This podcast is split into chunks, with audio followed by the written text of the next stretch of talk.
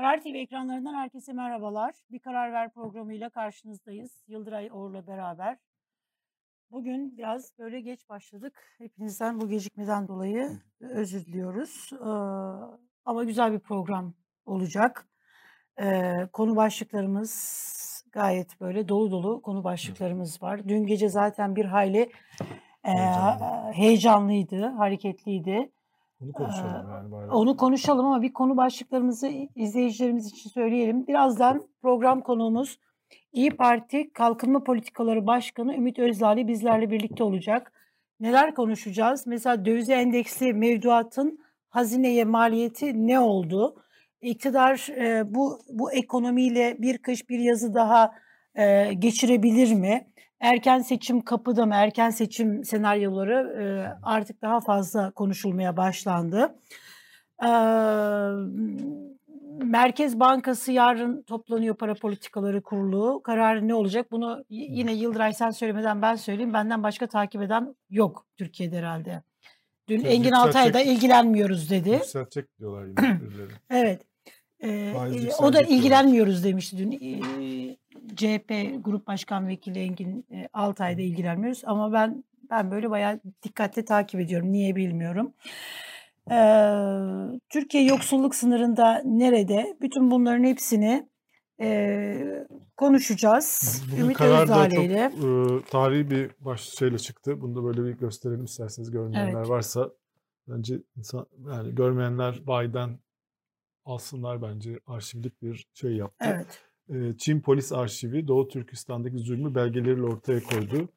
E, ve burada e, bu fotoğrafla fişlenen Doğu Türkistanlıların fotoğraflarını tam sayfa çok da arkadaşların da eline sağlık. Güzel de bir tasarım yaptılar. Bunu böyle gösterelim. Bu konuyu da herhalde Türkiye'de takip eden karardan başka kimse kalmadı pek. Evet. İzleyicilerimizden Barış Şahin demiş ki sizleri seviyoruz. Adaletle konuşmaya çalıştığınız için Yıldıray Bey biraz mutlu olun demiş sizde. Çok mu mutsuz görünüyorsun acaba? E, Muhalefetin yaptığı muhalefetten demiş. Biraz mutlu olun. ne demek o? Bilmiyorum, Savaşta anlayamadım ama muhalefetten. Belki Anladım hani senin e, anlayabileceğin bir mesajdır, kripto Anladım. mesajdır. Şimdi dün gece bir hayli böyle hareketliydi. Ben e, a- anlayamadım. Yani CHP mesela çok iyi gidiyordu. Kemal Kılıçdaroğlu dün gece yarısı e, bir böyle e, iddialarda bulundu. Son dönemlerde saat 22'de Kemal Kılıçdaroğlu bazı akşamlar 22'de açıklamalar yapıyor. İşte elektrik faturasını ödemeyeceğini, elektrikleri kesildiği zaman şey yaptı. Gençlere sesleniyor. Bunlar çoğu da iyi oluyordu. Fakat dün dünkü açıklamayı ben algılayamadım. Yani bana çok böyle e, ha iktidarı böyle bir alevlendirdi mi? İktidarı hareketlendirdi mi? Eğer amaç buysa evet iktidar telaşa düştü. E, Öyle? A Haber bir anda ya. gece yarısı yayınına geçti. Fahrettin Altun yayınlara bağlandı. Ömer Çelik açıklamalar yaptı. AK Partili isimlerden açıklamalar geldi. E, bu mu? Yani eğer buysa amaç buysa bu- burada bir fayda sağlandı. Ama gayet güzel giden bir e, mesela Maltepe mitingi gayet güzeldi. Oradaki söylemleri gayet iyiydi. Şimdi böyle durduk yere Erdoğan kaçacak, işte ailesi de kaçacak buradan hani bunu böyle elimde belgeler var deyip açıklamak bana böyle bir garip geldi, tuhaf Ama geldi. açıkladığı şeylerle de bir şey yok yani. İşte yani yani Skandalın büyüğü zaten o. Ha. Yani burada çok e, bence şöyle bir tuhaf yani. Şimdi önce ya içerikten biraz Hı hı. bahsedeyim. Sonra da sen zaten değerlendirmeye başladın. Ben de senin Hı gibi hı. düşünüyorum. Ee, yani an- açıkladığı şey önce bir grupta böyle işte 100 kişilik uçakta işte Hı hı. bürokratlar binemeyecek o uçağa kaçıyorlar. 200 kişi işte akşam açıklayacağım diye böyle bir şey yaptı önce Kemal Evet. Bey. Ee, bir teaser yaptı. Sonra da açıkladığı şey şu. Bilinen bir şey. Daha önce de bilinen bir şey. Tür, Türken diye bir vakıf var. Türgev ve Türgev'in. Amerika'daki versiyonu. Bu çok uzun süredir var zaten böyle bir vakıf. Evet. E, bu vakıfın orada işte yurt inşaatları var, işte yurdu var, geceler yapıyor. İşte oradaki Muhammed Ali'nin evini satın Evet. almıştı falan böyle bir oradaki e, Türgev benzeri Amerika'daki öğrenciler için faaliyetler yaptığı söylenen bir vakıf bu. Legal bir vakıf, yasa dışı değil. Zaten açıkladığı şeyler de Amerika resmi olarak Amerika'da internette e, herkesin ulaşabildiği ve legal bir vakıf olduğu için para akışlarını herkes her şeyi açıklamak zorunda. Amerika, Türkiye gibi tam değil. Ee, oradan elde edilmiş gayet legal paralar. Şimdi iddia ettiği şey Türkiye'den, Türkiye ve Ensar Vakfı hmm. üzerinden e, bu vakfa e, bir takım paralar gönderiliyor. E, işte 1 milyar TL dedi ama işte 60 milyon e, dolar e, gönderilmiş. E, bu paralar niye gönderiliyor? Çünkü hazırlık yapılıyor bir vakıf kurulursa orada daha sonra da oraya kolay gitmenin işte mülteci statüsüne gitmenin evet. yolu açılır diye. Daha bunu Kemal Bey söylemedi ama esas bu belgelerin kaynağı olan CHP'nin Amerika Hı. temsilcisi böyle anlattı bir Halk TV'de. 60 milyon doları gönderecek. Sonra da Cumhurbaşkanı oraya kaçacakmış Amerika'ya. Açıkladığı şey bu. Bir kere e, yani Elle biz tutuldu. biz fakirler için 60 milyon dolar çok büyük bir para olabilir. Belki Kemal Bey de mütevazi bir insan ama 60 milyon dolar büyük bir para değil Kemal Bey. Evet. Ve CHP'liler. Özellikle de bahsettiğiniz hani kaçırıp oraya para kaçırıp gidip orada yerleşmek, bütün hayatını oradan geçirmek. İki, Amerika kaçırılacak kaçırılacak bir iyi bir yer değil. Şimdi hele ki, hele Amerika ile bu kadar hasım gidecek. olan e, Cumhurbaşkanı Hı. Erdoğan için diyelim ki hani Hı. şey oldu. Hani kaç kaçma planı yaptı. Amerika değil yani onun yeri. Amerika ile ilişkileri iyi değil. Diyor ki Katar'a kaçacak. Katar'da hukuk yok. Amerika'ya kaçıyor. kaçma Neresinden kaçma tutsan elle şeyi, tutulur bir şey yok yani. Yıllardır böyle muhalefetin böyle söylediği oraya kaçacak, buraya kaçacak, darbe gecesi kaçacak. Böyle bir şey olmuyor arkadaşlar. Yani böyle bir şey yok. Seçimler var. Seçimlere giriyor. Kazanıyor, kaybediyor. Siz böyle yaptıkça yani kaçacak, gidecek yaptıkça bir defa siyaseti gereksiz yere geriyorsunuz güven vaat etmiyorsunuz. Evet. Yani Eski insanlara Eski şeyleri söylüyorsunuz. İnsanlara İkna güven değil. vermiyorsunuz. 60 milyon doları evet. aldık Amerika'ya kaçacak ailesiyle. Böyle bir şey evet. dediğin zaman bunun ikna ediciliği yok. Her şey legal. Giden paralar legal. Şunu söyleyebilirsin mesela. Bundan bu hikayeden şöyle bir şey söyleseydi. Türkiye'de dolar 16 TL ol, şey olmuş. Herkese dolar bozduruluyor. Türkiye her yerden dolar bulmaya çalışırken Türkiye'nin dolarlarını niye bu e, Cumhurbaşkanı yakın vakıflar Amerika'ya gönderdi 60 milyon dolar. Bunu söylesen mesela bunun bir anlamı var. Yani bu evet. ama bunu da söylemiyorsun. Bence burada Sadat meselesinde de öyle. Aynı şekilde. Orada söylendi. O uçtu gitti. Adam da her yerde konuştu. Evet. Ortaya da bir şey konmadı. Burada da öyle. Şöyle bir sorun var bence. İktid muhalefet cephesinde bir yarış var. Yani görüyoruz bu yarışı. Bir Cumhurbaşkanı adayı yarışı var. Kemal Bey muhalefet cephesindeki bir kısım insanı kesmiyor. Daha onun daha aktif, daha böyle hani onu çok fazla uzlaşmacı buluyorlar. Birileri de sanki diyorlar ki Kemal Bey'e hani sen de biraz öne çıkman için böyle Sadat'a git. Bu yolsuzluk dosyaları açıkla. Böyle öne çık diyorlar ama bu çok yanlış strateji. Yani Kemal Kılıçdaroğlu'nun bir alameti farikası varsa tam tersi bunların dışındaki uzlaşmacı ve siyaseti normal aksında sürdüren, seçimlere odaklı, işte ekonomiyi ön plana alan, hani senin söylediğin gibi elektrik kesintisi meseleleri gibi. Bunlar güzeldi. TÜİK, TÜİK'e evet. gitmesi falan gibi bunları ön plan alan bir şey. Ama sen tartışmayı bundan 7-8 yıl önce zaten yapılmış, zaten bilinen, ikna edici olmayan, hani birilerinin biraz gazına gelin, gelmiş bir takım dosyalar üzerinden hani yapmaya çalışırsan ki ikna edici de değil. Yani, yani büyük bir dosya olsa tam olabilir belki de o da değil. Yapmaya çalışırsa o zaman o ekonomi ile ilgili esas hükümetin e, sıkıştığı alandan sen onu zaten çok iyi olduğu bir alana Biraz çekersin. Biraz ben de söyleyeyim mi Yıldırım? Çekersin ve senin söylediğin evet. gibi de herkes tek tek evet. televizyonlara çıkıp bunun üzerinde de tepinir. Evet.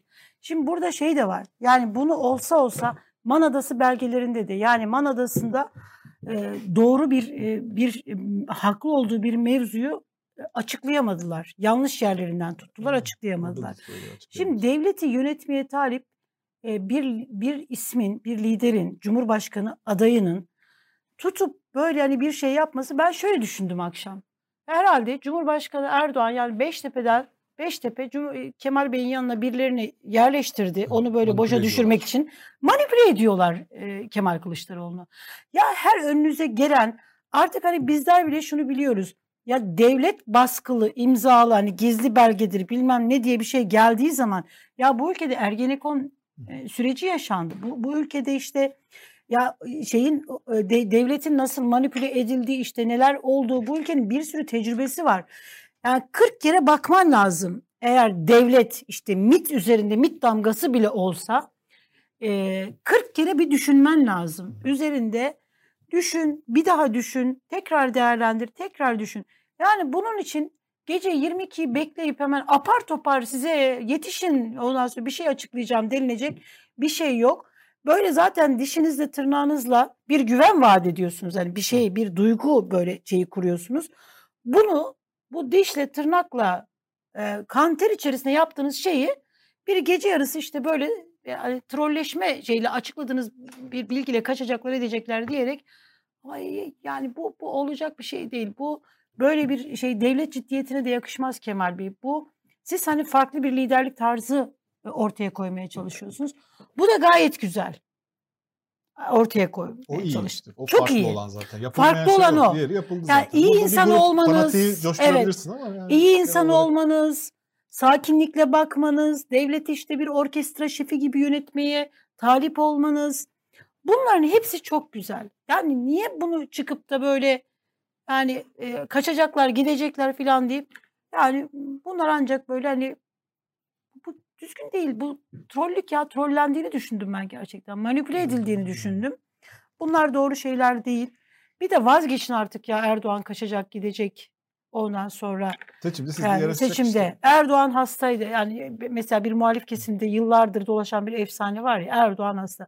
İşte Erdoğan şey yapacak. Erdoğan böyle yıpranmaz. Kaçacak dediğiniz zaman Erdoğan'ın itibarını e, şey yapamazsınız. Tam tersi itibarsızlaştıramazsınız. oluyor, tam tersi oluyor. Tam tersine bütün kitleleri. Şimdi burada benim asıl ilgimi çeken Hürriyet Gazetesi. Bak Sabah Gazetesi bile değil Yıldıray. Hürriyet Gazetesi e, baskıyı bekletmiş. Ve Abdülkadir Selvi bir köşe yazarlığı şeyinde bir ilktir herhalde. Böyle bir şey yok. Kemal Kılıçdaroğlu'nun e, hani manipüle edilme dediğim şey birazcık da bu. Yani e, belli ki Beştepe'nin de Kemal Bey'in açıklayacağı bilgi belgeden haberi var.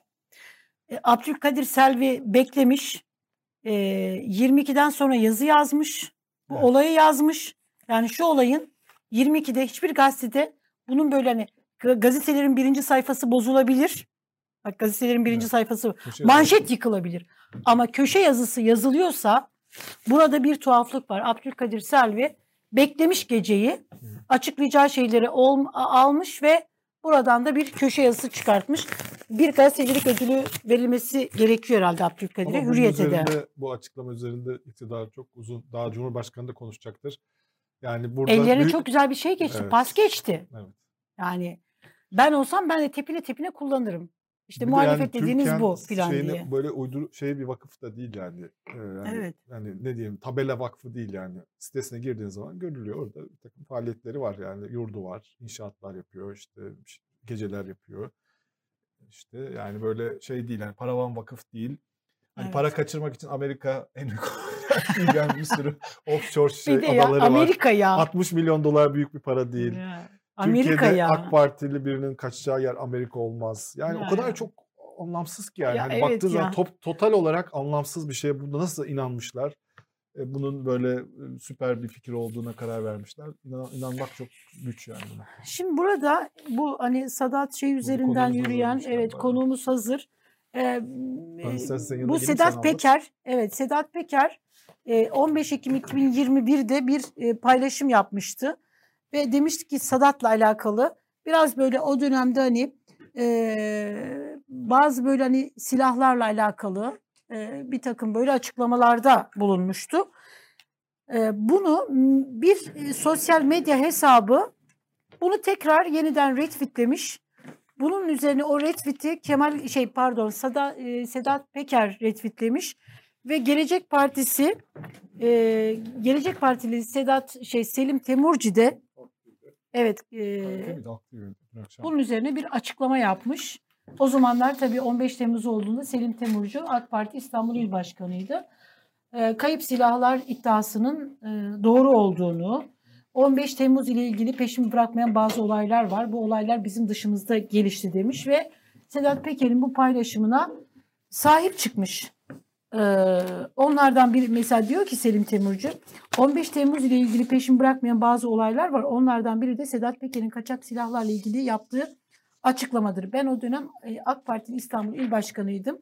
Bu teslimatın yapıldığı tarihten bahsediyorum. Ben orada iki gün bekledim.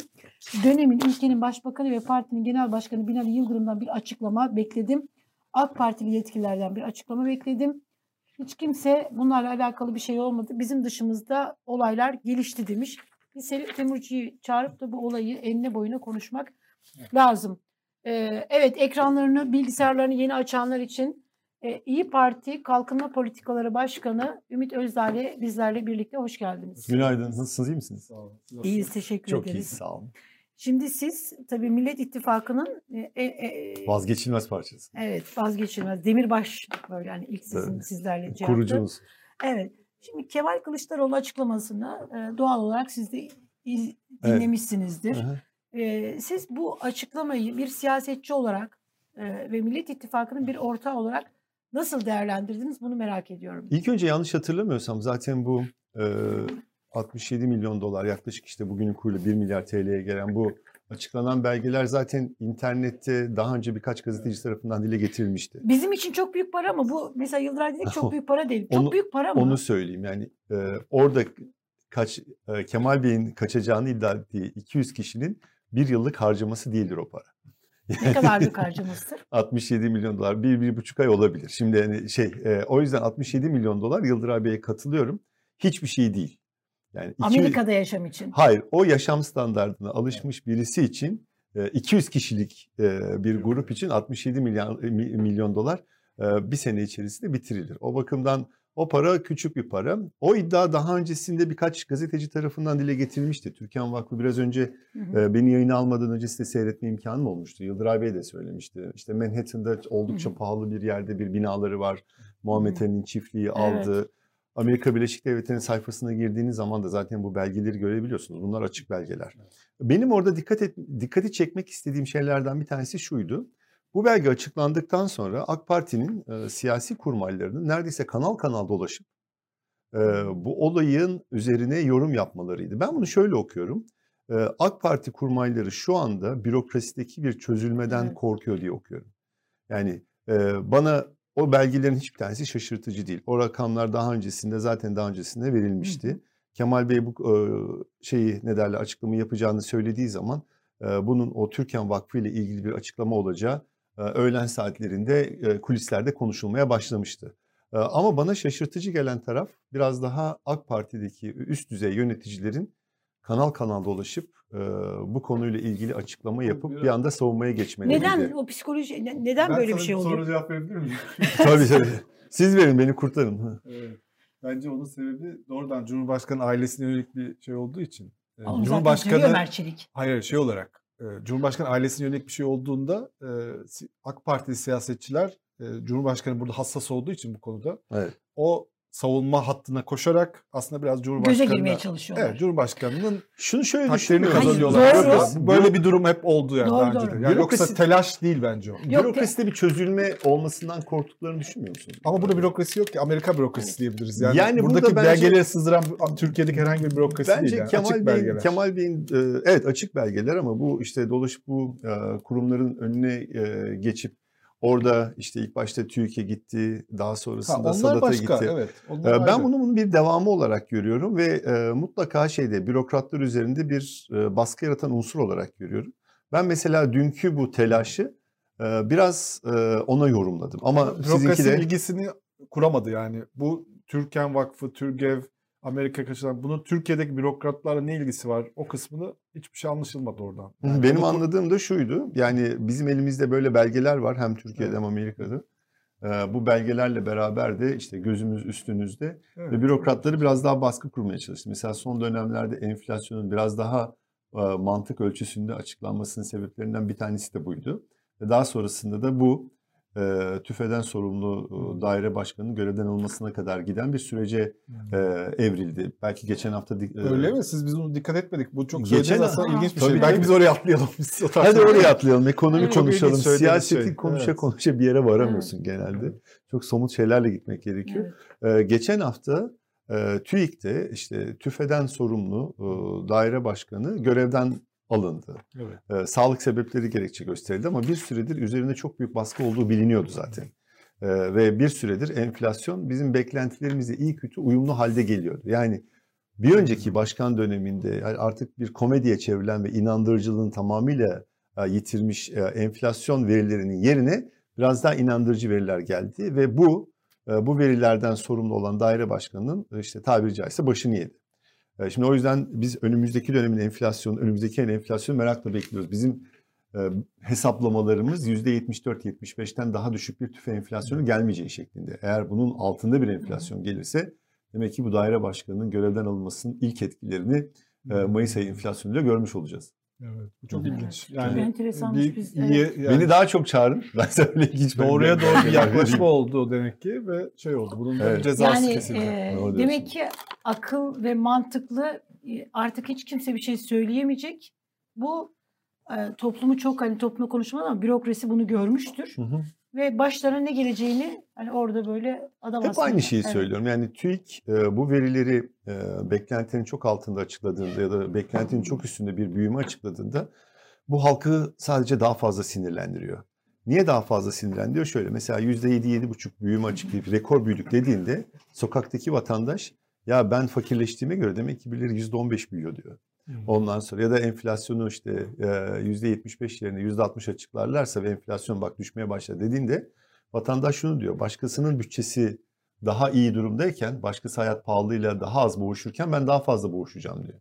Yani vatandaş onu açıklı gördüğü zaman o çok iyimser verileri gördüğü zaman kendini iyi hissetmiyor. Bu insanların beklentilerine de e, yansımıyor. Mesela şimdi birazdan slaytlara geçeceğiz. Sizin programın en sevdiğim tarafı bana bir sürü slayt hazırlama imkanı ya da sunma imkanı veriyorsunuz. Biz de çok seviyoruz. Biz de çok seviyoruz Evet. ama izleyicilerimiz de seviyorlar. Evet. Evet. Ee, orada mesela şeyi göreceksiniz şimdi yani e, önümü geçen sene Ekim Kasım'dan itibaren o enflasyon beklentilerinde kurda korkunç bir artış olmaya başladı. Tamam mı?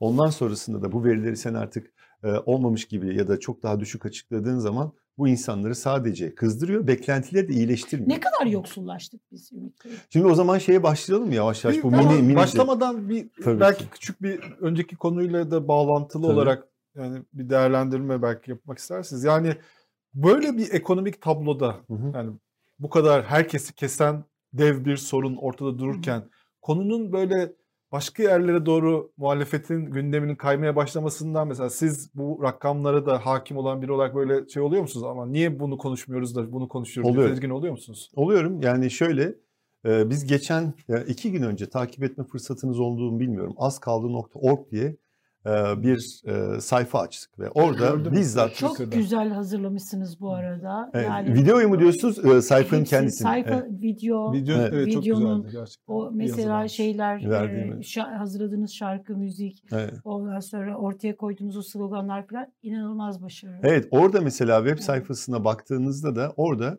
e, ilk etapta 19 tane çözüm önerisi açıklıyoruz. Bunlar çok somut çözüm önerileri. Tarımla ilgili, çocuk yoksulluğuyla ilgili, esnafla ilgili, emekliyle ilgili her şeyle ilgili çözüm önerileri var. Biz daha fazla bunun konuşulmasını istiyoruz. İki hafta önce cumartesi günü e, Türkiye Eğitim Derneği'nin bir e, sempozyumunda konuşmacıydım. Konu dijital obeziteydi. Dijital obezite bana göre çok önemli kavramlardan bir tanesi. Orada temel problemlerden bir tanesi insanın, insanın dikkat aralığının 2 saniye inmesi sosyal medyada. 2 saniye. Japon balığının bile dikkat aralığı 9 saniyede. Düşünebiliyor musunuz? İşte o kadar zor bir işiniz var ki sizin. Bütün bu siyasi karmaşa arasında ve insanların dikkat aralığının kısaldığı bu dönemde e, bir anda siz somut çözüm önerilerini insanların e, dikkatine e, sokmak zorundasınız. İnsanların dikkatini çekmek zorundasınız. Bu dönemde siyaset yapmak hem kolay hem zor. Evet. Somut çözüm önerilerini geliştirdikten sonra insanların dikkatini çekmek bir sürü bu siyasi karmaşa arasında çok kolay bir şey değil. Belki sesinizi daha rahat duyurabiliyorsunuz. Fakat yani çünkü işte sosyal medyanın bütün kanalları size açık. Fakat vatandaş bir yerden sonra bu dijital obeziteye yakalanmış vatandaş ya da işte bu siyasetin dehlizlerinde e, rahatlıkla kaybolabilen dijital obez vatandaş sizin somut çözüm önerilerinizi çok fazla duymuyor. İşte biz biraz onu yapmaya çalışıyoruz şimdi. Mesela az kaldı kampanyası sadece çok hoş bir videodan ibaret değil. O sayfaya baktığınız zaman orada birçok konuda Türkiye'nin çok önemli gördüğümüz sorunlarında e, İyi Parti'nin somut çözüm önerilerini görebiliyorsunuz. Bunun devamı da gelecek. İşte buna enerji eklenecek, buna barınma kriziyle ilgili problem eklenecek ve vatandaşın bizden duymak istediği ve giderek de daha fazla aslında İyi Parti için konuşuyorum burada. Duyduğu şey Hı hı. e, somut çözüm önerileri. Bir bakalım birazdan Bakalım, arkadaşlar tamam. hazırlarsa az Tabii ki. kaldı ya. Peki siz bu arada bu e, yoksullaşma demiştim ben. Evet. Yoksullaşmada Türkiye nerede? Sizin özel ilgi alanınız. Yani yoksullaşma Türkiye'nin İster istemez. Neden? Çünkü ben aslında doktora tezimi para politikası Evet. ve merkez bankacılığı üzerine yazdım. Hı. Tabii son dönemlerde e, bu para politikasındaki işte berbat kararlar, ondan sonra izlenen ekonomi politikasında izlenen yanlışlar beraberinde çok derin bir yoksulluğu getirdi. Ve Evet. Türkiye'nin şu andaki ana gündem maddesi yoksulluk oldu. Ama Hı hı. ben bugünkü programda belki bir değişiklik yaparız diye beni e, belki ilk başta şeyle başlayabiliriz. Güncel makroekonomik durumun bir değerlendirmesiyle başlayabiliriz. Çünkü orada e, bizim kalkınma Benim politikaları... soruyu önce Yıldıray sonra Ümit Bey. Tamam Tamam. ama orada yoksulluk var zaten. Yok, ya, yoksulluktan hiç istemediğiniz kadar fazla bahsedeceğiz. Ama bu mesela hani birinci slaytta şey var. Şimdi ilk önce AK Parti'nin ilk başa geldiği birinci slide. AK Parti'nin ilk başa geldiğiyle şimdiki arasındaki bizim büyük U dönüşü dediğimiz bir e, kavram var. Bunu e, mucidi ben değilim. Kalkınma Politikaları Koordinatörümüz Ekrem Cüneydoğlu. Şimdi buraya baktığınızda mesela sağdaki iki tane grafiğe baktığınızda Evet. U dönüşü görüyorsunuz. Yani tüketici enflasyonu AK Parti geldiğinde 29.70'miş. Şimdi %70 ve bu daha da yukarı doğru çıkacak. Dikkatinizi çekeyim. Pandemiden önce yani bütün dünyada enflasyon yukarı çıkmaya başlamadan önce zaten AK Parti'nin başa geldiği zamandan daha yüksek bir enflasyonumuz vardı. Türk Evet. lirasının itibarını e, kaybettiğini en sağdaki e, U'dan görüyorsunuz. Bizim e, AK Parti iktidara geldiğinde e, bizim tasarruf sahiplerimizin e, yabancı parada tuttuğu e, miktar 56'ymış. Yani 100, lira, e, 100 birimin 56'sı yabancı para cinsinden tutuluyormuş. Şimdi bu oran %70'e çıkmış. Bir de ters U'muz var. E, diyorlar ki hani bütün işte pandemiden bütün ülkeler etkilendi.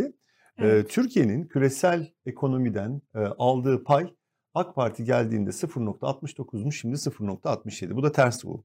Şimdi burada e, iyiye doğru gidiş yok. Yani ben bir dahaki e, beni programa çağırdığınız zaman bu ter, e, U'yu ters J gibi göstermekten korkuyorum. Yani öbür tarafın iyice yukarı doğru gitmesinden korkuyorum. O yüzden ilk önce AK Parti'nin başa geldiğinden daha kötü bir durumdayız. Bunu ilk önce vurgulamak gerekiyor. 2002'den daha kötüyüz şu anda. 2002'den daha kötüdeyiz. Bunun dışında 20 seneden beri ertelenen ve artık ertelenemeyecek problemler olmaya başladı. Mesela yoksulluk bunlardan bir tanesi. AK Parti'nin izlediği bütün politikalar, birazdan e, sosyal devlet olgusundan da konuşacağız. Yoksulluğu hızlandırdı.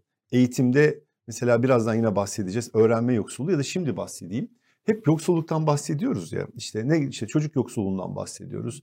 Ee, bir başka yoksulluk daha var ve bizim Eğitim Politikaları Başkanımız Sevinç Atabay e, bu konuda çalışıyor ve yakında çok somut bir proje önerisiyle geliyoruz. O da öğrenme yoksulluğu.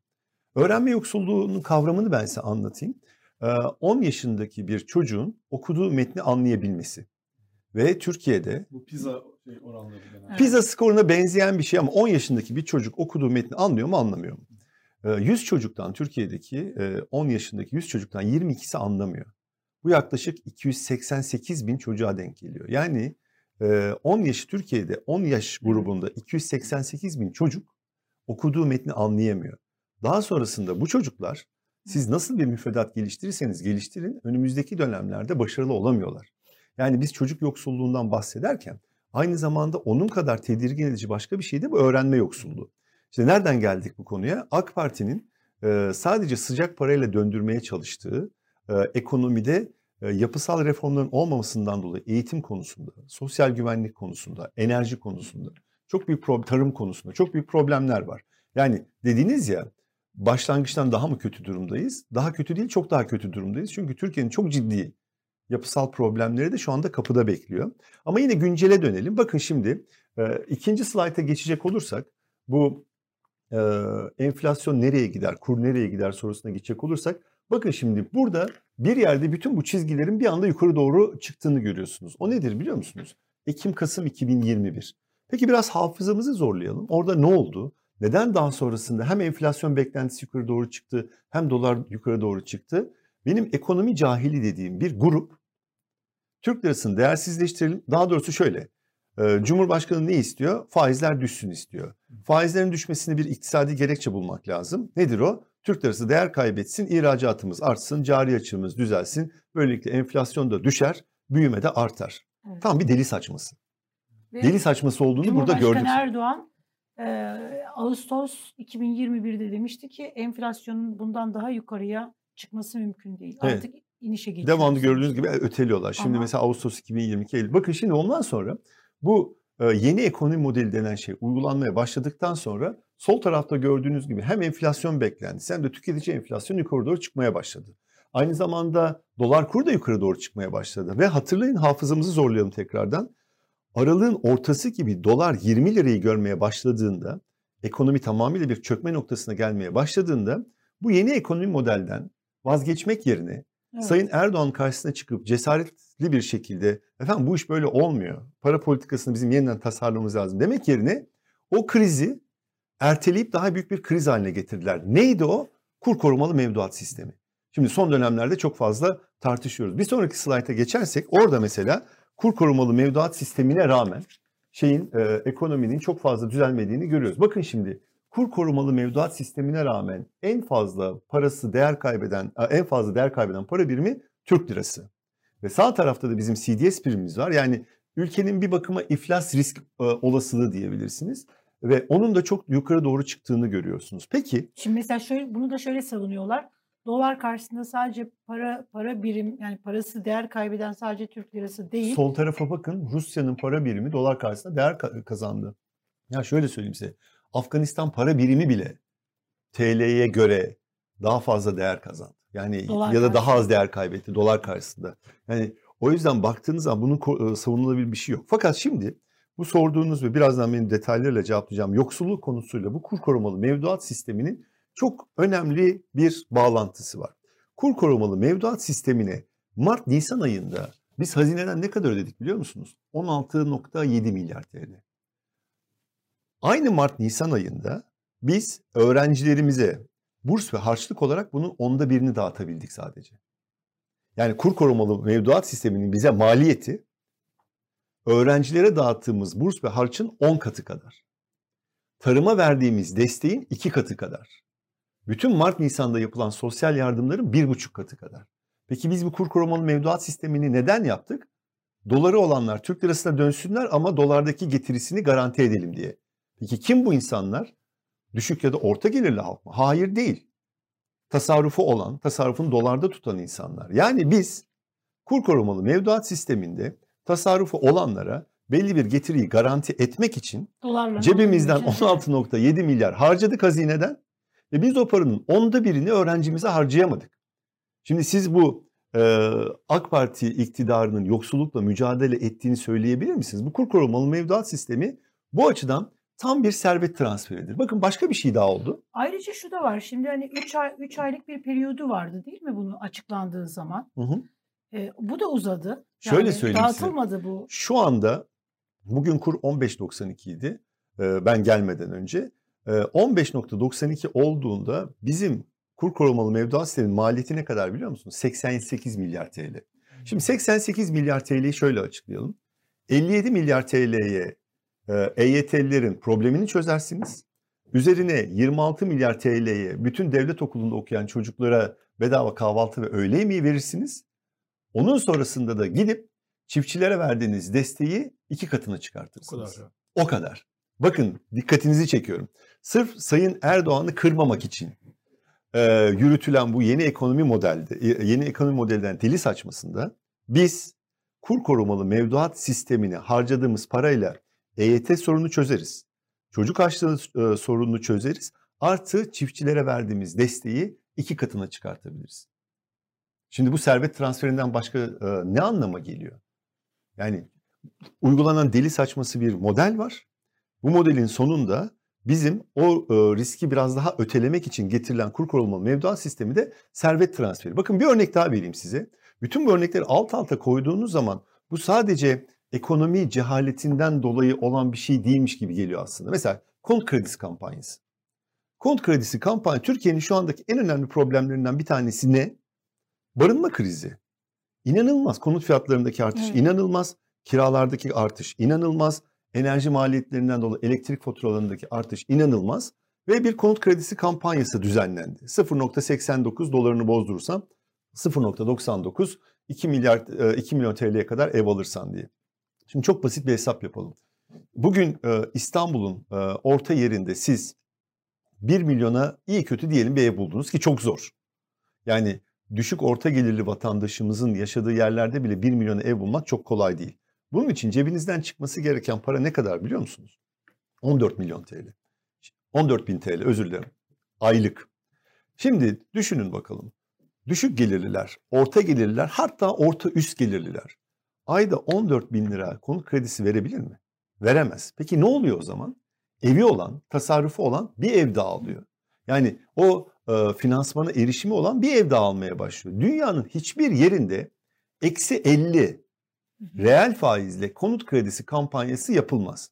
Eğer öyle bir konut kredisi kampanyası yapılırsa bunun iki tane e, şey açıklaması vardır. Ya bu kampanyayı yapanlar gerçekten ekonomi cahilidir. Bu yüksek evet. bir olasılık.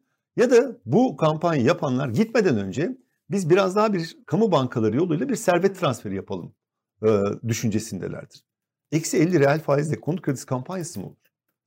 Ve bunu siz dar gelirli, orta gelirli vatandaşa aldıramıyorsunuz. Yani bütün veriler de bunu gösteriyor zaten. Şimdi bir sonraki mesela slayta geçecek olursak e, bu ekonomideki kısır döngüyü bunu mümkün olduğu kadar e, açıklanabilir yani kolay bir şekilde yapmaya çalıştım.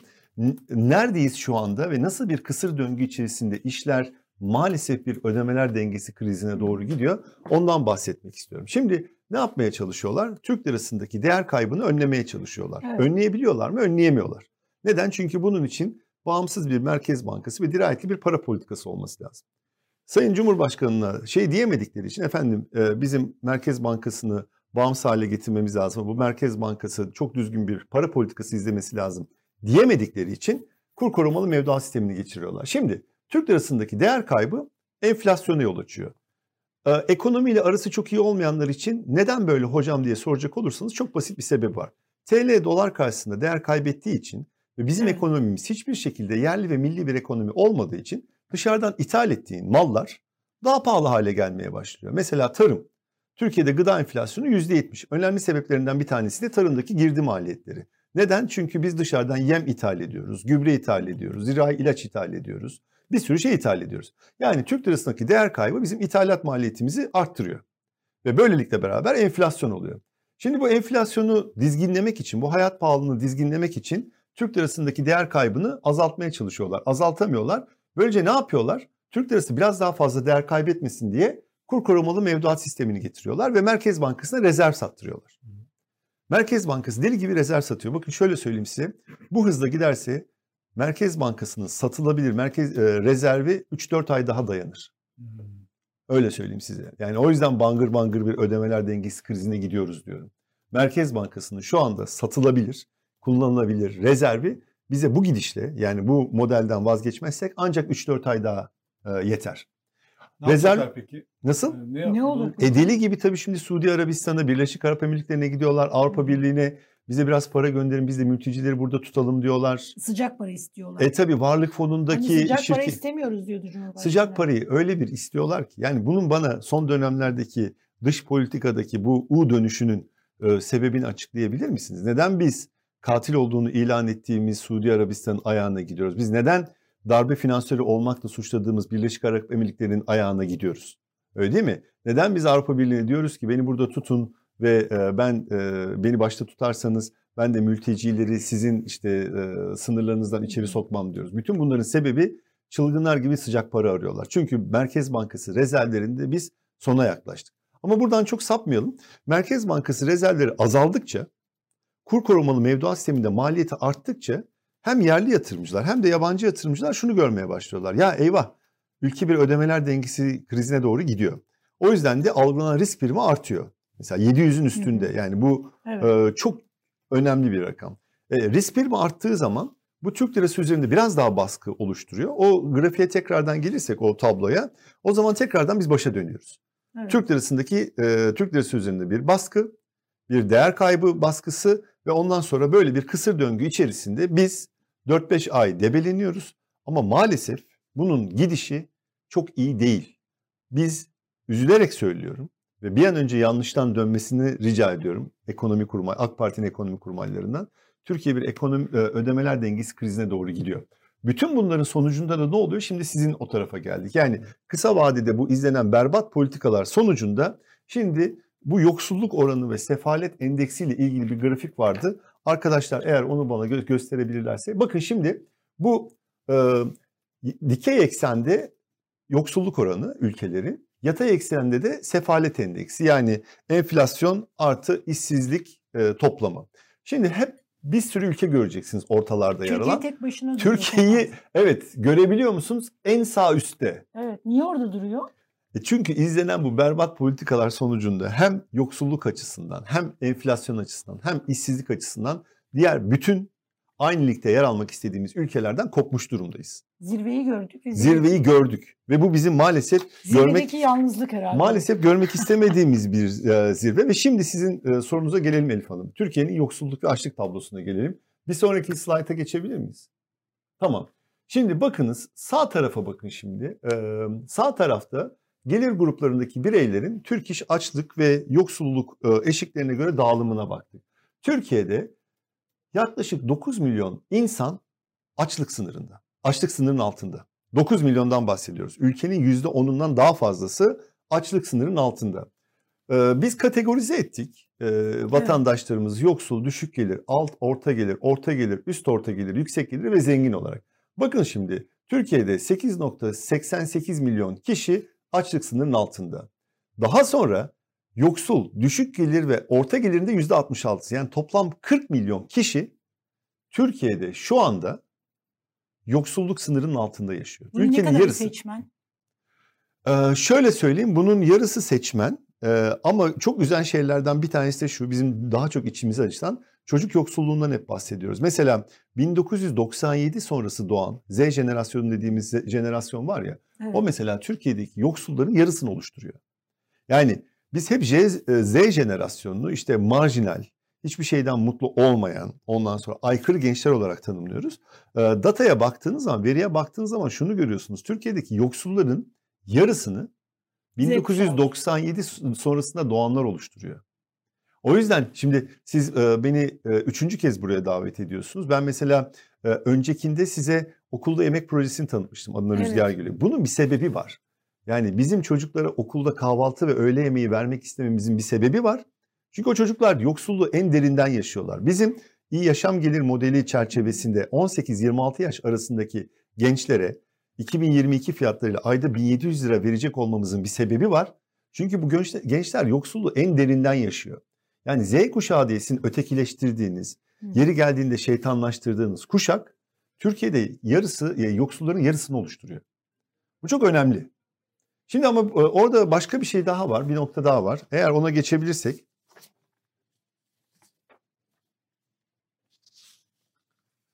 Evet, şimdi bakın e, bu konut kredisi, barınma kriziyle ilgili benim anlatmak istediğim şeylerden bir tanesi şu. Türkiye'de 8.8 milyon hanenin geliri harcamasından daha az. Şimdi bu ne demek? Yaklaşık her bir hanede 4 kişi olduğundan bahsedersek 30-35 milyon kişi Türkiye'de e, gelirinden daha fazla harcıyor. Bunların negatif tasarruf var. Bırakın konut sahibi olmayı. Dün e, Sayın Devlet Bahçeli bu barınma krizinden ilk Hı. defa meclis kürsüsünden bahsetti. Bu e, Cumhur İttifakı'nın ortağı Milliyetçi Hareket Partisi'ni bile rahatsız etmişse ve bunu gündeme getirme ihtiyacı duyuyorsa demek ki sorun burada büyük gerçekten de. Şimdi bakın Türkiye'de hane 25 milyon hane olduğunu düşünecek olursak her 3 haneden bir tanesi gelirinden daha fazla harcamak zorunda. Siz bunların açıklanan konut kredi kampanyasıyla ev sahibi olabileceklerini düşünüyor musunuz? Kimin için açıklandı o zaman bu konut kredisi Erdoğan? Müteahhitler kadar? için açıklandı. Çok açık. Müteahhit arkadaşlarım da var. Buradan şimdi bana e, çok da hoş olmayan duygular besliyorlardır ama bir, e, müteahhitlerin evdeki e, ellerindeki konutları aynen iki sene önceki kampanyada olduğu gibi eritmek için açıklandı. İki, AK Parti iktidarının benim en çok eleştirdiğim yaklaşımlarından bir tanesi şu. Çok derinlikli bir iktisadi analiz yapmadan e, sorunları çözebileceklerini düşünüyorlar. O yüzden de bazen e, onlara ekonomi cahil diyorum. Türkiye'deki konut kredisi, kon, pardon Türkiye'deki konut krizi, konut kredisi faizlerini düşürerek çözülmez. Evet. Bugün Türkiye'de konut krizini çözmek için yapmanız gereken en son şey kredi faizlerini düşürmektir. Şimdi bu bizi daha öncelere götürüyor. Mesela e, 1960'larda 70'lerdeki bankaları hatırlarsanız biraz. Mesela Emlak Bankası vardı. Emlak Bankası'nın önemli işlevlerinden bir tanesi ideal bir şekilde çalıştığında vatandaşı konut sahibi yapmaktı. Öğretmenler Bankası vardı. Öğretmenlerin daha rahat finansmana erişimini sağlamak için vardı. Pamukbank vardı. Mesela o Çukurova bölgesinde kurulmuştu. Oradaki tarım üreticisine destek olmak için. Ziraat Bankası işlevinden kopmamıştı. Halk Bankası gerçekten sadece esnafa e, kredi açıyordu. Sümer Bank Türkiye'deki çok önemli rekabetçi sektörlerden bir tanesi olan tekstil ve hazır giyim sektörünü Evet. destekliyordu.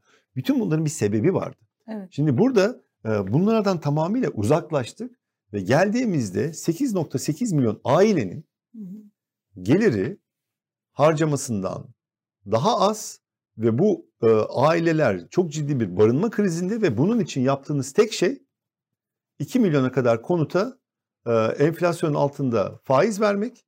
Fakat bu konutu dar gelirli vatandaş alamaz. Bu konut fiyatlarıyla hiç alamaz. Ondan sonra da şaka gibi gerçekten bakın Sayın Nebati'nin bir açıklaması var.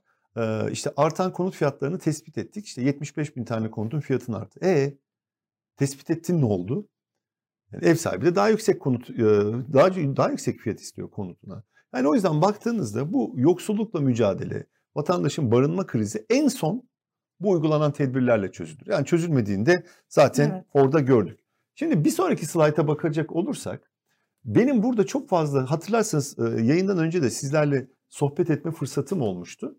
E, Biz şu ana kadar e, bütün partiler, İyi Parti de öyle, diğer partiler de öyle bir yoksullukla mücadeleye odaklandık. Bunun önemli bir sebebi var. Bir de tabii ki zengin sanayiciye neler üret verebileceğimizi söyledik. Orta ve üst orta gelirli, sizin benim gibi beyaz yakalı insanlar genelde siyasi partilerin radarının dışında kalıyor.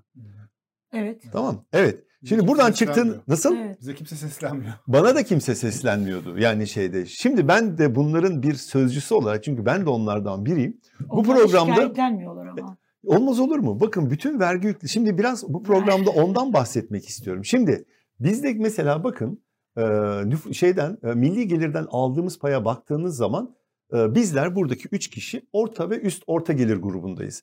Üst orta gelir grubunda değilizdir maalesef. Yani büyük ihtimalle orta gelir grubundayızdır Evet. şu anda. Ve bizim milli gelirden aldığımız pay düşüyor. E, yani bizim içimizdeki orta gelirliler e, bazı bazıları giderek yoksul oluyor. Çok azı giderek e, zenginleşiyor ve bizim gelirden aldığımız pay maalesef düşüyor. Şimdi diğer slayta bakacak olursak bakın mesela şimdi sağ tarafa bakın. E, zenginlerin toplam gelirden aldığı pay artarken düşük ve orta gelirin payı azalıyor. En fazla milli gelirden aldığı Zengin daha zengin, yoksul daha yoksul. Hatta da biraz oluyor. daha detaylı bir analiz e, biz onu web sayfamıza koyacağız şimdi. Zengin de kendi içinde ayrışıyor. Yani zenginler de aslında ikiye bölünüyor. Bir tanesi inanılmaz zengin oluyor. İşte bizim hani beşli çete dediğimiz sonrasında da suç sayılan kavram bu. Bazı zenginler de giderek üst orta gelire doğru yanaşmaya başlıyor. Ama benim burada dikkat çek- çekmeye çalıştığım şey şu. Ee, toplam milli gelirden aldığı pay en çok azalan grup bizleriz. Üst orta gelir ve orta gelir.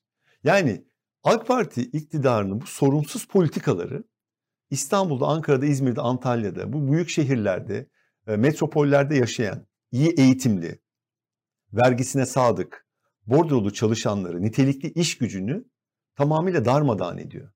En fazla bana soracak olursanız AK Parti iktidarının en fazla vurduğu ve sesi en az çıkan grup orta gelir ve orta üst gelirli beyaz yakalılardır. Çok yüksek vergi ödüyorlar.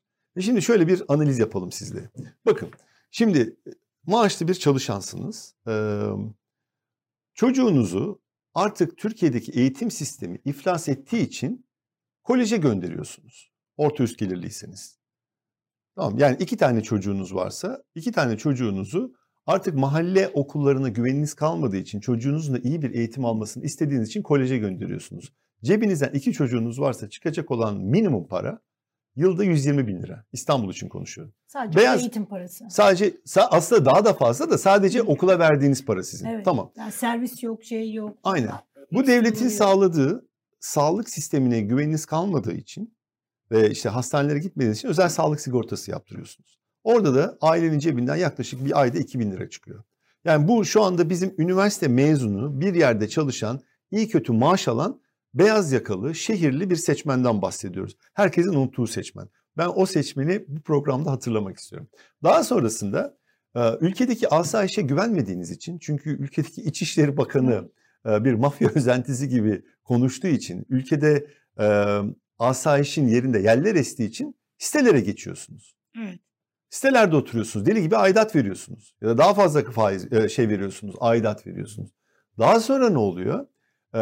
Buradaki sosyal güvenlik sistemine hiçbir güveniniz kalmadığı için, verdiğiniz primin karşılığını alamadığınız için bireysel emeklilik sigortası yaptırıyorsunuz. Bireysel emekliliğe başvuruyorsunuz. Bakın çok basit bir hesap.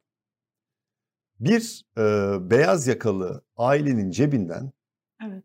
verdiği vergilerle aslında alması gereken hizmetleri alamadığı için en az 14-15 bin lira para çıkıyor. En az. Çocuğunu koleje göndermek zorunda. Özel sağlık sigortası yaptırmak zorunda. Sitenin aidatı, bireysel emeklilik. Şimdi insanlar bizi dar gelirli vatandaşlarımız ya da emekli vatandaşlarımız bizi izlerken dişlerini gıcırdatabilirler. Biz çok daha zor durumda yaşıyoruz evet. ya. Fakat dikkatinizi çekmek istediğim konu şu. Beyin göçü Türkiye'de şu anda bir beka meselesi değil mi? Bir milli güvenlik sorunu. Nereden biz beyin göçünü veriyoruz? En fazla beyin göçü yaşanan kesim hangisi sizce? Beyaz yakalılar, mühendisler, yazılımcılar, ondan sonra e, şeyler, doktorlar, doktorlar. Bütün bunlar. Bir de bunlar bu dediğiniz şeyleri daha önce yapabiliyorlardı. Daha rahat yapabiliyorlardı. Şimdi onu yapamaz hale gelmek e, de insan ayrıca bir e, tabii ki. üzen bir tarafı var. Şimdi e, ben Borno Anadolu Lisesi'nde okudum. Anadolu Lisesi'nde dar gelirli ailelerin de e, çocukları okuyordu.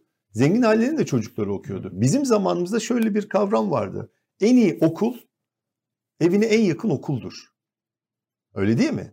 Bugün insanlar 3 e, yaşında 4 yaşında çocuklarını 50 kilometre ötede hem de yılda 60 bin 70 binden daha az olmayan e, şeylerle paralarla özel okula göndermek istiyorlarsa o zaman demek ki orada bir problem vardır. Ve, Ve daha iyi olduğu da söylenemez. Daha iyi olduğu da söylenemez. Anadolu çok iyiydi gerçekten. Türkiye'nin en büyük kayıplarından biri. Tabii Bornol, ben daha sonrasında İzmir Fen Lisesi, Bornol İzmir Fen Lisesi'ne geçtim. Ve orada da inanılmaz bir kalite kaybı oldu. Yani aslında bu ülkede eğitim alanında önemli reformlar yapıldı, önemli adımlar atıldı ve hem dar gelirli hem de yüksek gelirli vatandaşların çocuklarının e, aynı sıralarda oturduğu çok güzel bir ortam vardı. Ben belki onun son e, jenerasyonuyum. Ama burada demek istediğim şeylerden bir tanesi şu. Biz beyin göçünden çok şikayet ediyoruz. Peki en fazla dışarı göç edenler kimler? Yazılımcılar, doktorlar, mühendisler. Benim giden arkadaşlarımla ben konuştuğumda bana şunu söylüyor. Ümit ben Avrupa'da Türkiye'de aldığımdan daha az maaş alıyorum ama daha rahat geçiniyorum. Neden deyince çünkü çocuğuma diyor işte koleje göndermek zorunda değilim. Evimize çok yakın gayet güzel bir okul var. Evet. şey e, sağlığa erişimim çok rahat. Emekliyi düşünmek zorunda değilim. Gayet iyi bir emeklilik sistemi var. E, sokaklar güvenli. O yüzden cebinde onun en az 14-15 bin lira para kalıyor. Asgari ücretle Hı. orada insanlar normal e, ayda dört kez dışarıda yemek yiyebiliyor. Evet. Haftada bir ortalama yeme yemeğe gidebiliyorsun. Ee, sağlıkta sorun yaşamıyorsun. Markete gittiğin zaman ortalama bir marketten gayet kaliteli böyle Hı. hani bir şekilde alışverişini yapabiliyorsun. Şimdi evet şimdi sinemana dedik... gidiyorsun, kültürel etkinliklere gidiyorsun. Şimdi, Sorun değil yani. Evet. Şimdi Aşırı benim arkadaşlarım değil. bana evet. sorduğunda Ümit üst orta gelir ya da orta gelir için ne düşünüyorsun? Yani bizim için ne düşünüyorsunuz dediğinde ya ben eğer sosyal devlet anlayışını yeniden tesis edebilirsem, insanlar gönül rahatlığıyla verdikleri vergiler karşılığında e, devletten iyi bir eğitim, iyi bir sağlık hizmeti, evet. iyi bir işte e, güvenlik alabilirlerse, e, emekliliklerini gayet iyi bir şekilde geçirebileceklerse o zaman ben onların cebine zaten ayda 10 bin liradan fazla para koymuş oluyorum. Bizim İyi Parti olarak bu sosyal devlet anlayışını tesis etmek istememizin en temel sebeplerinden bir tanesi bu. Verdiğin verginin karşılığını görmek istiyor insanlar. Özellikle de yani bin bir emekle okumuş, üniversite bitirmiş, mühendis çıkmış, doktor çıkmış insanlar bunu görmek istiyorlar. Evet. Ve şunu söyleyeyim size, e, siyasi partinin çok önemli bir kısmı bu kesimi görmezden geliyor. Oysa bu kesim üzerinde en fazla vergi yükü olan ve verdiği vergiler karşısında alması gereken hizmeti hiç alamayan kesim. Bizim onları unutmamamız lazım çünkü o kesim unutulduğu zaman yurt dışına gidiyor. Ve yurt dışından da dönmeyi düşünmüyor. Bir de AK Parti sanki o kesimde biraz gözden çıkarmış gibi. Yani seçmen kitlesi olarak çok kendini çok ait görmediği için. AK Parti o, o kesimle hiçbir zaman barışmadı. Evet. Onu söyleyebilirim. Ben 2001'de Türkiye'ye geldim. İşte Bilkent Üniversitesi, TOB Üniversitesi, Özyeğin Üniversitesi'ndeydim. İşte baktığımda hiçbir zaman AK Parti'de akademisyenlerin hayatını iyileştirmeye yönelik akademisyenleri yüceltmeye yönelik, onları kendilerini değerli hissetmesini sağlayacak ya da hissetmesi sağlayacak bir söylem ben duymadım. Bir asistanlara zam olmuştu 2015'te. Biz sadece eleştirildik. Yani belki bir tane öyledir. Ama bugün mesela şeye baktığınız zaman e, biraz da üniversitelerden bahsedelim istiyorsanız. Yani bugün vakıf üniversitelerine baktığınız zaman durum korkunç. Bu insanlar öğretim üyesinden da- ziyade köle gibi çalıştırılıyorlar. Ya bakın dünyanın hangi yerinde üniversiteye gittiğinizde bir öğretim üyesi olarak gittiğinizde kart basmanız istenir. Hmm. Bu ne kadar kötü bir şey. Bakın tamamıyla dijital bir çağdayız. Ve bugün Fabrika. mesela siz ARGE yapmak istiyorsunuz. Bir şeyler hı. bir buluş yapacaksınız. İşte ve hala o teknokente gidip o teknokente kart basacaksınız. Çünkü bu ülkenin devleti sizin ancak ARGE'yi ya da bilimsel çalışmayı bir bina içerisinde yapabileceğinizi düşünecek kadar kısır bir zihniyette. Bugün üniversitelere zaten giriş kimlik kartıyla bu zaten sor- sorgulanması gereken bir şey. Dünyanın hiçbir yerinde üniversitelere giriş bu kadar zor olmaz. Hadi diyelim bunun güvenlik sebepleri var anlıyorum. Ya öğretim üyelerine kart bastırmak nedir ya? Sabah 9'dan akşam 6'ya. Bu öğretim üyesinden sen bilim üretmesini bekliyorsun. Ürettiği bilimin bir ticari çıktıya dönüşmesini bekliyorsun. Ve diyorsun ki sabah 9'da geleceksin akşam 6'ya kadar bu şeyde e, bu kampüs içerisinde bilim üreteceksin. Yani dijital bir çağdayız. Ve birinci sanayi devriminin getirdiği bu kampüs hayatını dördüncü sanayi devrimi gereksiz hale getirmeye başladı. Ve biz hala çok çağ dışı bir zihniyetle bu öğretim üyelerine belli binalar içerisinde bilimsel araştırma yapmayı dikte ettiriyoruz. Ondan sonra ona haftada 4 saat 5 saat ders yüklüyoruz. Vakıf Üniversitesi'ndeki çalışanlar devlet üniversitelerinden daha az, devlet üniversitesi çalışanlar daha az para alıyor. Ve ondan sonra onlardan bilime katkı yapmalarını bekliyoruz. Yani bu kölelikten Ee, başka bir şey değil. Hocam şu başta söylediğiniz şeye biraz daha dönüp e, şu e, 3-4 ay Merkez Bankası'nda rezerv kaldı Tabii. satma. Manşete taşıdınız mı? Evet. Biz manşetleri seviyoruz. evet. E, bu buna karşı iktidarın e, ne yaptığını düşünüyorsunuz? Mesela işte bir enflasyon endeks tahvil diye bir şeyden bahsediliyor. Biz tam İşlemez.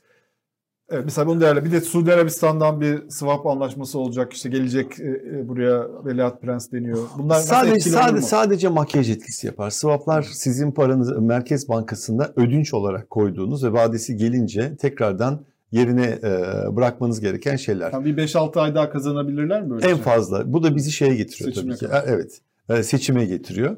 Ben şöyle söyleyeyim. Bu kafayla giderlerse üzülerek söylüyorum. e, çok çok çok zor bir kış geçiririz biz. Eğer benim gördüğümü onlar yani da gö- kışa şimdi daha var. Evet. Yaz nasıl geçecek yani? Şimdi bu turizm, turizm gıda gelir- enflasyonu turizm- var. turizmden biraz para gelecek. Biraz dışarıdan para almaya çalış- e, para bulmaya Gıda ama çalışacaklar. yani sebzeler işte hani Şunu mutfak- söyleyeyim. Onlar ucuz. Dışarıdan ne kadar dışarıdan ne kadar para gelirse gelsin üç tane konuyu çözemeyecekler. Ve bence de AK Parti ilk seçimde kaybetmesinin en önemli sebebi bu üç tane konu olacak. Bunlardan birincisi gıda enflasyonu. Çünkü dışarıdan para gelmesiyle bu tarımdaki izlenen berbat politikaların sonucunu örtbas edemez. Bir de Rusya meselesi var değil mi? O da. Aynen. etkili. Şimdi o kadar işte söylüyoruz işte mesela Hindistan'ın e, önümüzdeki sene işte buğday ihracatı yapmayacağını açıklaması. Bütün ülkeler yavaş yavaş bu tür tedbirler almaya başladılar. Tamam?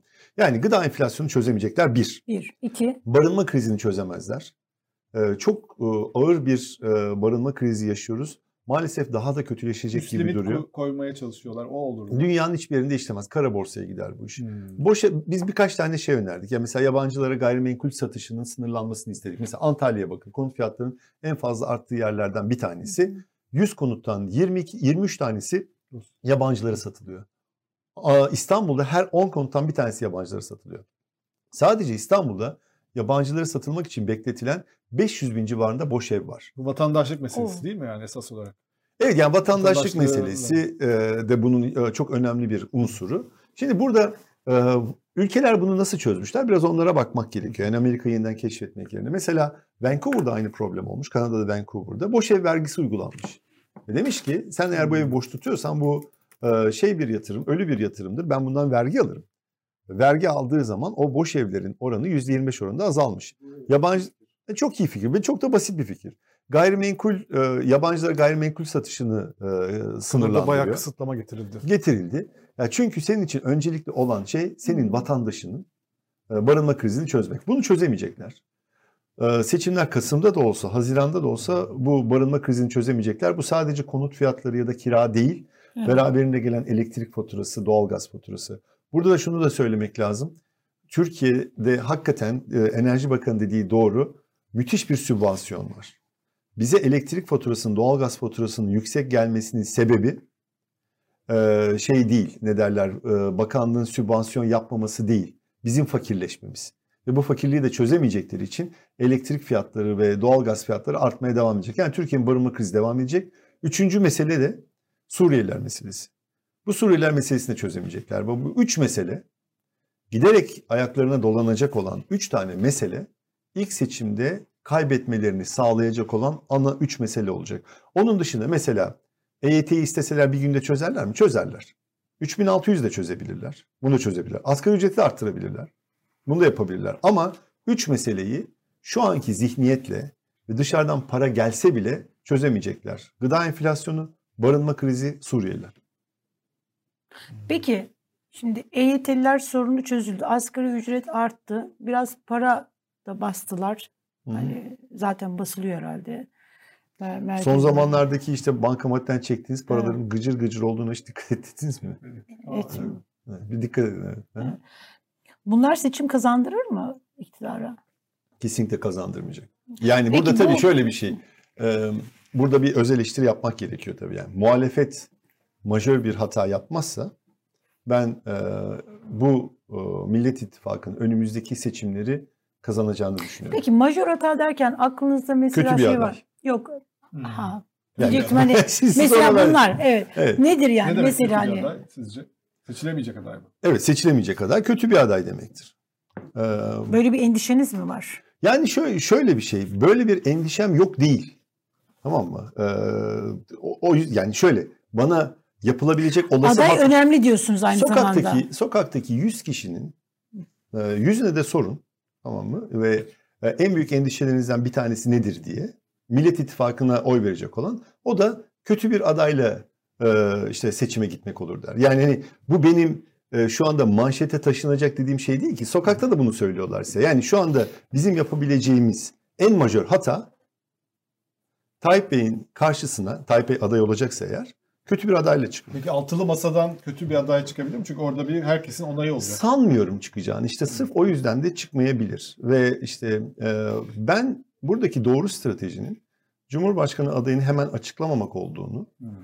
e, Cumhur İttifakı'nın adayını gördükten sonra Millet İttifakı'nın adayını açıklaması gerektiğini düşünüyorum. Ama Cumhur İttifakı'nın adayı Adayı belli değil mi? Belli Hiç daha. açıklamadı.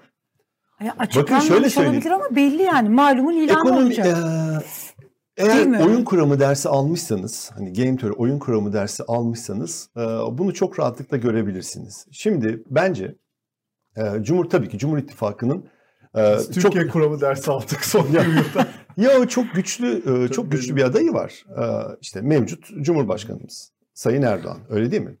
Peki Sayın Erdoğan Bu, bunu söylerken aynı zamanda mesela Ankara'da şöyle AK Parti içerisinde de buna inananlar var. Hı hı. Yani Erdoğan kaybedeceğini görürse aday olamayabilir diyenler Erdoğan AK Parti içerisinde. görmüyor yani. işte şöyle ben bunu Şimdi siz de buna oyun inanıyor kuramı çerçevesinde e, buna düşünecek olursak buradaki en doğru strateji şu. Cumhur İttifakı'nın adayını gördükten sonra Millet İttifakı'nın adayını belirlemesi. Eğer biz e, Sayın Erdoğan bizim e, onun yenebileceği bir aday çıkarttığımızı görürse Cumhurbaşkanı adayı olur. O yüzden ilk hareketin Cumhur İttifakı'ndan gelmesi ne gerekiyor bence. Çok basit bir şey söylüyorum. Yani eğer oyun kuramı dersi almışsanız bu e, şey hani çok rahatlıkla e, gerçek hayata da oturtabileceğiniz şeylerden bir tanesi. Peki o yüzden Millet İttifakı için en doğru strateji Cumhur İttifakı'nın adayını resmi bir şekilde açıklaması olur. Peki şunu sormak isterim. Şimdi konuşulan isimler var. Evet. Ee, Sayın Meral Akşener baştan böyle bunun önünü kesti. Ben dedi başbakanlığa Evet. adayım dedi ve kendisini e, adaylık tartışmalarının dışında tuttu. Tutuyor da. Evet. Ee, adaylık için ismi böyle hani geçenler var anketlerde. plana iki tane belediye başkanı bir ve de Kemal Bey var. Şimdi işte evet, şöyle- bir artı iki diyelim. Şöyle söyleyeyim. Bunlardan aylar önce Hı hı.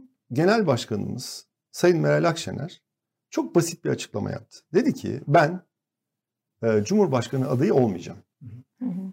Net. Bu peki tamamıyla Çok e, net Cumhurbaşkanlığı Ya peki bir şey söyleyeyim. Daha net olması için noterden bir e, şey belge mi getirmesi lazım? Her yerde Cumhurbaşkanı adayı olmayacağını ben başbakanlığa adayım dedi. Başbakanlığı. Hayır, Cumhur şöyle dedi. e, Ben Cumhurbaşkanı adayı olmayacağım. Bir sonraki seçime başbakan adayım dedi. Ama bir- birileri onu Cumhurbaşkanı adayı ilan Tamam. edebilir. Bu doğru bir strateji mi Ümit Bey? E doğru bir strateji tabii. Yani Ondan şimdi sonra da şöyle Par- yani altılı masadan altılı masada ya o masadaki altı liderin altısı da doğal adaysa Evet. orada e, bir liderin ben başbakanlığa adayım demesi Hı hı. e, ve bir kendisini ortaya dışarıda koymak çok koymak. basit. Ee, bir sonraki seçimde biz birinci parti olmak Bu ve mesela İYİ parlamenter Parti sistem- teşkilatlarını tatmin eden bir şey mi? Şimdi bana soracak olursanız ben Size teşkil- soruyorum tabii, Tamam, başka birisi şöyle, yok yani Ben anda. teşkilat adına konuşamam ama bana soracak Hı olursanız tabii ki ben yani siyasete girme sebebim olan Meral Hanım'ı Cumhurbaşkanı görmek isterim. Hı. Fakat o şartlar altında Meral Hanım e, bu e, kararını açıkladı ve biz de bunu destekledik. Peki anketten çıktı Cumhurbaşkanı şunu adayı bitireyim. olarak. Ee, Cumhurbaşkanı adayı değilim. Bir sonraki e, seçimin başbakan adayım dedikten sonra bir açıklama daha yapıldı. Yine Meral Hanım yaptı.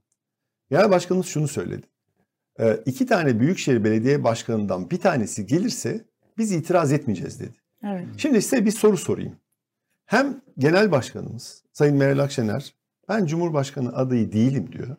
Ondan sonrası da diyor ki bakın anketlerde ön planda çıkan iki tane Büyükşehir Belediye Başkanı var. Bunlardan iki tanesini bizim karşımıza bir tanesi iki tanesinden bir tane, birini karşımıza getirirseniz biz de onu destekleyeceğiz diyor. Orada ikisi arasında bir seçim de yapmıyoruz. Ama Kemal Şimdi- Kılıçdaroğlu da öyle istemiyor. Burada, e, Burada bir şimdi kriz var. Evet. kri- o yüzden şunu söylemek Aradan Meral Hanım sıyrılabilir. hep bu tarafa getirmeye çalışıyorsunuz ama aslında Şöyle... Biz bir tarafa getirmiyoruz. Biz anlamaya çalışıyoruz. Siz Ama- de istemiyor musunuz Yok. zaten? Bak şöyle bir şey söylüyorum ben. Tabii ki ben genel başkanımın cumhurbaşkanı adayı olmasını ve parlamenter sisteme en rahatlıkla bizi taşıyacak kişi olduğunu düşünüyorum. Fakat e, genel başkanımız böyle bir açıklama yaptı ve çok samimi. Bundan da bir adım e, geriye atmadı. Ve ondan sonra dedik ki iki tane Büyükşehir Belediye Başkanı'ndan bir tanesini karşımıza getirirseniz biz buna itiraz etmeyeceğiz. Şimdi Millet İttifakı'nın iki büyük partisinden biri olarak bizden herhalde daha açık bir sinyal göremezsiniz değil mi? Çok açık. Yani ve biz bunun e, Kemal Bey'in işte Cumhurbaşkanlığı adaylığı çok fazla konuşulmadan önce zaten açıkladık. Yani bundan 6-7 ay öncesinin açıklaması bu ve oradan da çok fazla geri adım atmadık. Bu bundan sonra Cumhuriyet Halk Partisi'nin kendi içerisinde yapacağı bir değerlendirmedir tabii ki. Ama İyi Parti olarak biz orada tahmin ediyorum Millet İttifakı'nın iki büyük partisinden birisi olarak Cumhuriyet Halk Partisi'ne çok önemli bir pozisyon açtık.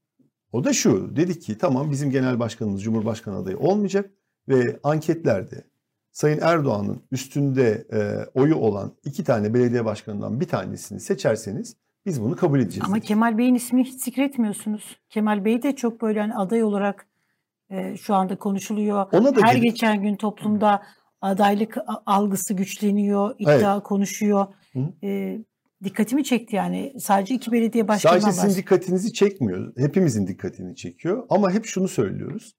Bir Millet İttifakı'nın ya da altılı masanın o Cumhurbaşkanı adayı o masada belirlenir. Evet. Orada 6 tane genel başkan bunu değerlendirir.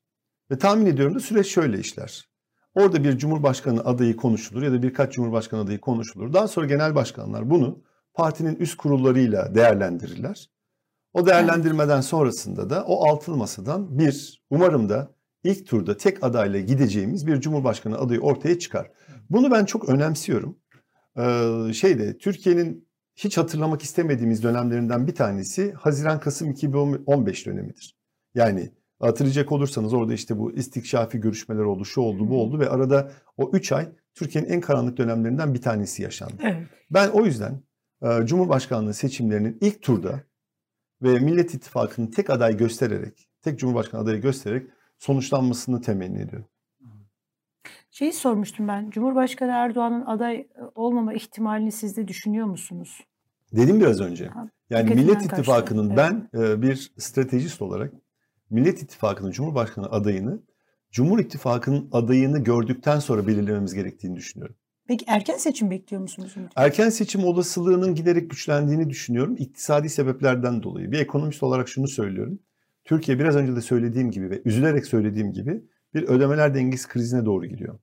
Ödemeler dengesi krizine giderken biz çok çok zor bir kış geçireceğiz ve e, gıda enflasyonu alıp başını gidecek. E, doğal gaz fiyatları, enerji fiyatlarında bir düşme beklenmiyor.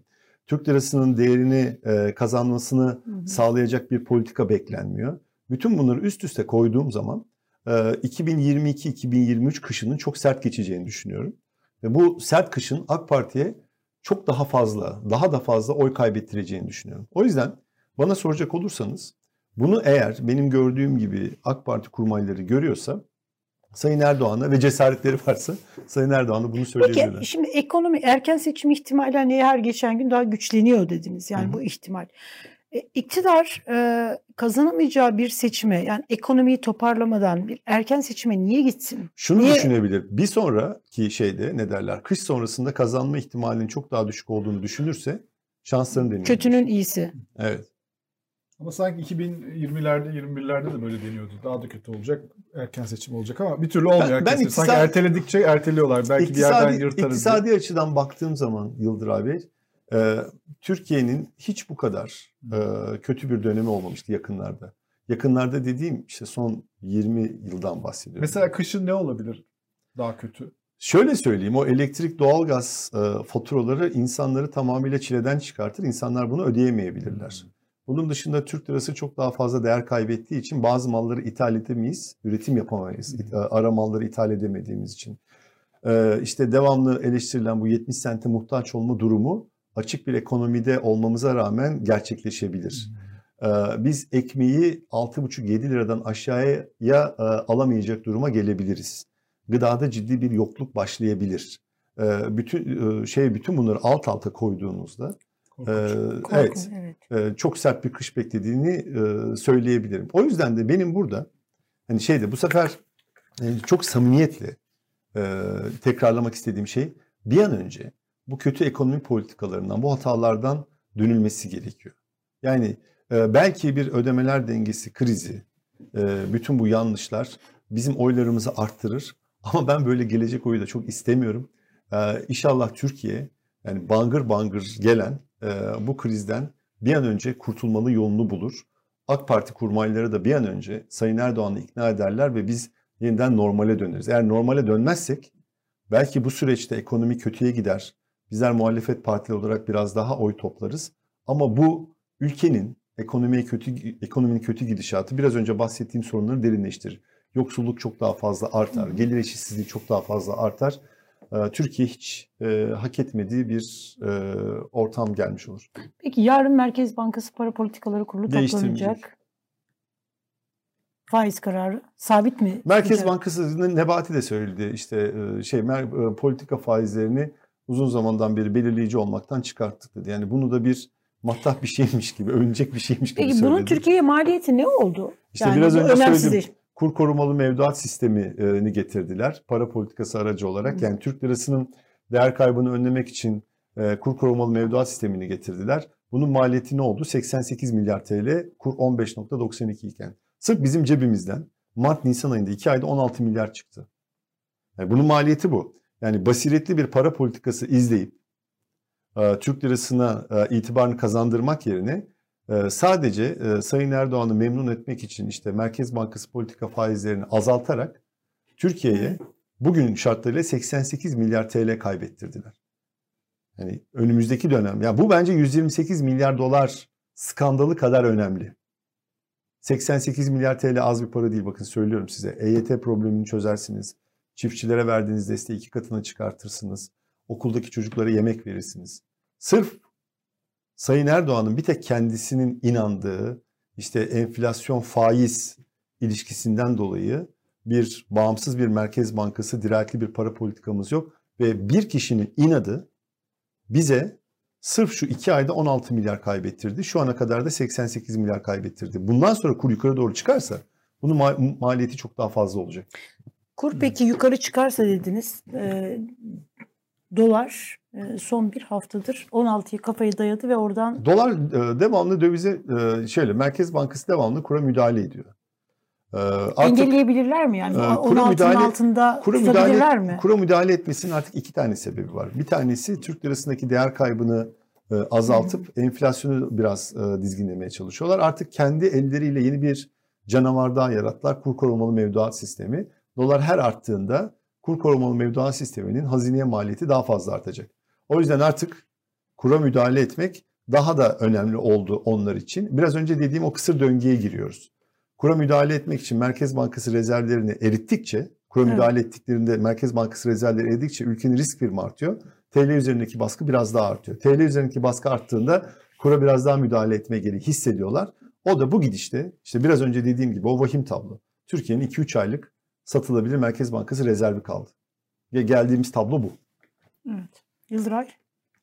Çok teşekkür ederiz. Bayağı bir manşet verdim herhalde Evet, size. evet. Çok. Değil mi? Yani verdiniz ama aynı zamanda çok böyle karamsar bir tablo da çizdiniz Yani ben Türkiye adına. Ee, şöyle Çünkü söyleyeyim. her O zaman şey- şöyle iyimser bir şeyle bitirelim. Az kaldı. Bizim bu kampanyamız e, böyle en sevdiğim kampanyalarımızdan bir Şu tanesi resimleri oldu. verebilir miyiz arkadaşlar? Bir gül. Eğer hazırsa evet. Üreterek kazanan Türkiye için herhalde az kaldı. Adaletle özgürleşen Türkiye az kaldı. Ee, ben hepsini böyle şey olarak okuyorum. Hı. İçin böyle hani adaletle özgürleşen, güvenle yaşayan Türkiye için az kaldı gibi. Böyle Aynen, güzel bizim en çok ihtiyacımız olan da bu. Sevgi. Evet. Sonra adalet. Türkiye, Çok polarize sevgi, olduk. evet. Çok kutuplaştık. çok aşırı kutuplaşma. Yani hakikaten şey. Herhalde e, ekonomiden e, işte hani bütün böyle şeylerden daha ziyade Türkiye'de artık e, şey beni yok. üzen bir şey söyleyebilir miyim? göz mesela? göze Mesela bakma, geçin- göz yani- teması kuramama, Evet. çok aşırı kutuplaşma. Doğru. Yani şöyle söyleyeyim size. Mesela 20 yıllık dostlarım var. Yani ben kendi Hı. çocuğumu emanet ederim. O da bana çocuğunu emanet eder. Ee, Bu dostum benim mesela AK Partili. Ee, ve eskiden de AK Partiliydi. Ben de eskiden beri AK Partili değilim. Şimdi e, şey onunla mesela dediğim gibi yani çocuğumu emanet edebileceğim arkadaşımla siyaset konuşamaz oldum. O kadar büyük bir polarizasyon var ki yani şey e, o kadar fazla bir kutuplaşma var ki ilk olarak bizim ihtiyacımız olan şey AK Partisi, MHP'si, CHP'si, İyi Partisi, HDP'si, Saadet'i hepimiz aynı masada bakın bir manşet daha söylüyorum Evet. size o partiyi sayarak oturup bir problemleri konuşmak gerekiyor. Yani bizim ilk önce bu ülkenin e, ortak çıkarları üzerinde oturup konuşmamız gerekiyor. Bu bizi çok iyi bir yere götürmüyor maalesef. Evet. Heh, iyimser bir şey. Ee, az kaldı. Biz ilk seçimde e, Millet İttifakı'nın Cumhurbaşkanı, yeni Cumhurbaşkanı olacak. Hızla parlamenter sisteme geçeceğiz. E, bütün bu bahsettiğim e, yanlışlardan döneceğiz.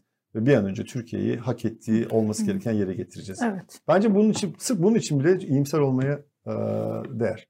Evet. Çok teşekkürler. Çok Ben teşekkür ederim. İyi Çok ki sağ olun geldiniz. için.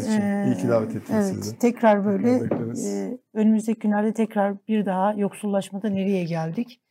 Ya mesela bir dahaki sefere yoksullaşma hiç konuşmayalım. Bu üst orta geliri biraz daha konuşalım.